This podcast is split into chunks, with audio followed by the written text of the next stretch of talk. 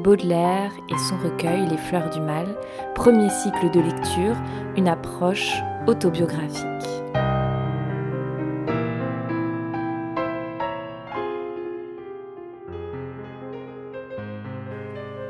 Le poète est indissociable de ce recueil. D'abord, le recueil fait office d'anthologie. C'est une œuvre qui regroupe la presque totalité des poèmes en vers du poète. Ensuite, il y a bien évidemment une forte dimension autobiographique. C'est ce lien entre la vie et la poésie de Baudelaire que nous allons étudier ici et qui va nous permettre de parcourir une première fois le recueil. Première partie, l'enfance malheureuse et la jeunesse scandaleuse.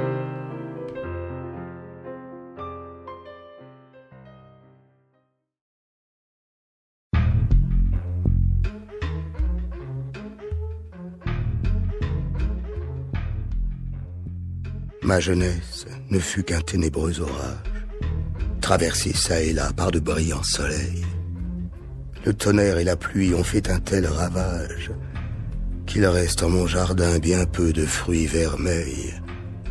Voilà que j'ai touché l'automne des idées. Baudelaire naît en 1821 dans une famille aisée. Il perd son père jeune à 5 ans. Sa mère épouse alors le général Opic, que le jeune homme déteste car celui-ci a toute l'attention de sa mère et surtout car il s'oppose à sa vocation de poète. Pour le général, la poésie n'est pas sérieuse. L'adolescent, en réaction à son beau-père et aux valeurs bourgeoises, se montre rebelle, mais il réussit ses études. Après son bac, il s'installe à Paris, ville dans laquelle il plonge le lecteur dans la section euh, tableau parisien du recueil. Il y vit une vie de dandy. Ce sont des hommes très élégants, raffinés, avec un goût pour le scandale qui vient heurter la morale bourgeoise. En effet, euh, Baudelaire s'accommode très bien de ce goût du scandale. À 21 ans, il a dilapidé l'héritage de son père, il se retrouve très endetté et il se plonge dans ce qu'il appelle les paradis artificiels, c'est-à-dire l'alcool ou la drogue. Il fait référence à l'alcool dans la section le vin du recueil, mais aussi à l'absinthe, une liqueur qui est interdite en France jusqu'en 2011 à cause de sa dangerosité et parce qu'on pensait qu'elle pouvait provoquer la folie. La drogue, comme l'opium, une drogue qui vient de la fleur de pavot et qui permet de fabriquer notamment la morphine, dont euh, l'épaisse fumée, puisqu'elle était fumée au XIXe siècle, est souvent évoquée dans le recueil, notamment dans les poèmes Le Poison, Le vin des amants ou La pipe.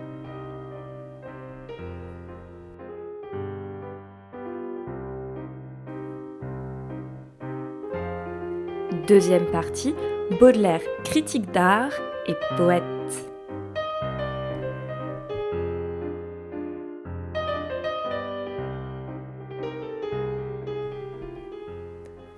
Malgré cette vie de bohème, Baudelaire écrit enfin de la poésie. Pour subvenir à ses besoins, il devient critique d'art, et notamment de peinture.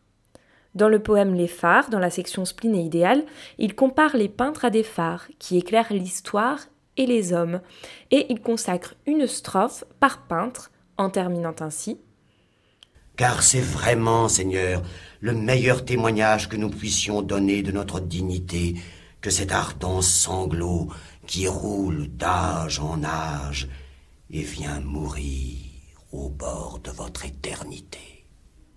On a donc ici la vision romantique de l'art comme monument qui vient témoigner de l'existence humaine sans pouvoir égaler la création divine. En effet, Baudelaire est un grand admirateur de Victor Hugo, qui est un de ces poètes romantiques qui appartiennent au mouvement littéraire du romantisme, grand mouvement du début du XIXe siècle. Baudelaire devient donc poète, et de nombreux poèmes viennent éclairer le rôle que doit avoir le poète dans le recueil. Sa vision est à mi-chemin de deux conceptions du poète, influencées par deux tendances, le romantisme au début du XIXe siècle, puis à la fin du siècle, la vision des poètes maudits. De fait, Baudelaire semble maudit, puisqu'à l'apparition des Fleurs du Mal en 1857, il est aussitôt saisi par la justice pour outrage à la morale publique et offense à la morale religieuse. C'est le même procureur qui est saisi que pour Madame Bovary de Flaubert la même année. Le deuxième chef d'accusation, l'offense à la morale religieuse, qui met en cause la section révolte, est finalement abandonnée. Dans ces trois poèmes, le poète se révolte contre Dieu. On lit dans Abel et Caïn, race de Caïn, c'est-à-dire les hommes, au ciel monte et sur la terre jette Dieu. Dans les litanies de Satan, il appelle ce dernier Ô toi, le plus savant et le plus beau des anges mais c'est finalement le premier chef d'accusation, outrage à la morale publique, qui sera retenu en raison du caractère érotique des poèmes qui sont, dans la section pièces condamnées et qui n'ont été publiés de nouveau qu'en 1949.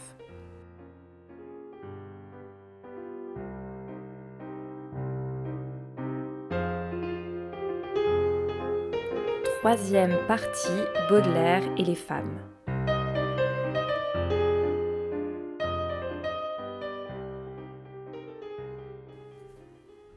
Les femmes que fréquente Baudelaire sont aussi ses muses. La muse dans la mythologie grecque est une créature qui fait le lien entre le poète et Dieu. Dans le langage courant, la muse est la femme qui inspire le poète. Trois cycles de poèmes sont inspirés par les trois muses de Baudelaire. La première muse est Jeanne Duval. Baudelaire la rencontre en 1842 et l'entretiendra tout le temps de leur relation et même après. C'est une femme métisse, probablement originaire d'Haïti. Dans les poèmes qu'il évoque, comme Parfum exotique, La chevelure, Le serpent qui danse, À une dame créole, c'est cet exotisme qui est évoqué, en même temps que la sensualité. Pour le poète, elle représente la beauté, la douceur, et pourtant, leur relation qui dura 14 ans fut tumultueuse. Dans Remords posthume, le poète est amer, et le ver rongera ta peau comme un remords, écrit-il. Cette relation n'empêchera pas le poète de connaître deux autres muses. Le cycle de Jeanne Duval comprend les poèmes 21 à 34. Baudelaire rencontre Madame Sabatier en 1851. Elle tient alors un salon à Paris dans lequel les artistes se rencontrent et lisent leurs vers. Il la courtisera jusqu'en 1857, lui envoyant des poèmes dont le scandaleux à celle qui est trop gaie dans les pièces condamnées, dans lequel le poète dit vouloir infuser son venin à la femme qu'il aime. Elle ne cédera pas pendant ces six premières années. Baudelaire la déifie presque, la faisant Madone dans le poème À une Madone. La Madone est la Vierge Marie. Les poèmes tout entières, Harmonie du soir, Réversibilité, lui sont dédiés mais elle cédera en 1857, débutant ainsi une relation qui durera 5 ans. Le cycle de euh, Madame Sabatier comprend les poèmes 40 à 48. Enfin, l'actrice Marie Daubrin inspire au poète les poèmes Ciel brouillé, Le beau navire et Causerie, où sa beauté et ses yeux sont évoqués. Il la rencontre en 1847 et aura une relation brève et secrète avec la jeune femme dont on ne sait finalement pas grand-chose. Dans chacun des cycles de poèmes consacrés à ses muses, Baudelaire présente une femme ambivalente. Ou bien elle est douce, mais alors son image se dérobe, car ce n'est en fait qu'un souvenir nostalgique, ou bien elle est sensuelle mais dangereuse à la fois, comme dans Le chat, où le chat, qui rappelle au, poète la femme qu'il aime, menace de le griffer à tout moment.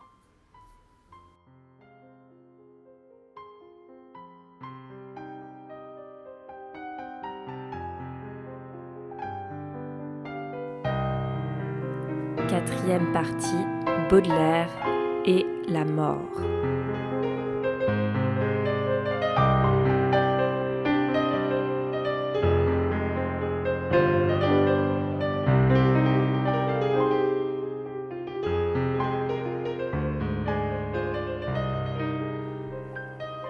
À 25 ans, en 1846, Baudelaire est infecté par la syphilis, une maladie vénérienne sexuellement transmissible qui lui a probablement été transmise par Jeanne Duval, dont on sait qu'elle finit elle aussi sa vie très malade.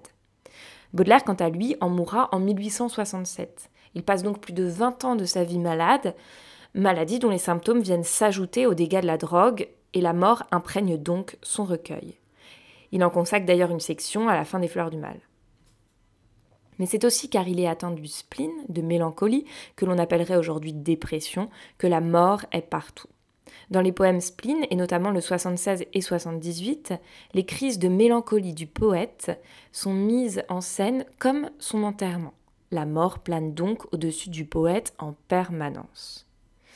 D'abord, elle est dans la beauté même de la femme, dans les, poèmes, dans les Sed Not Satyata, où le lit de sa maîtresse est comparé aux enfers mythologiques, ou dans le poème Une charogne, dans lequel se mêle la description d'un cadavre et une forme de sensualité.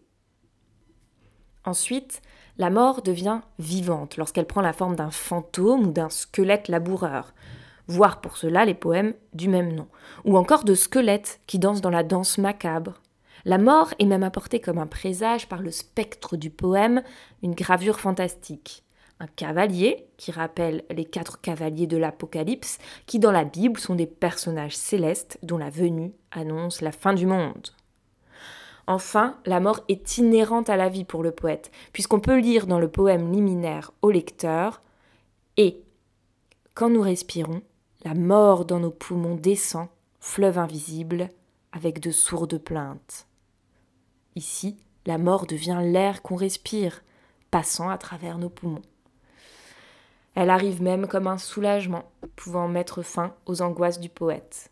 On le voit dans les poèmes Le mort joyeux ou La mort des amants.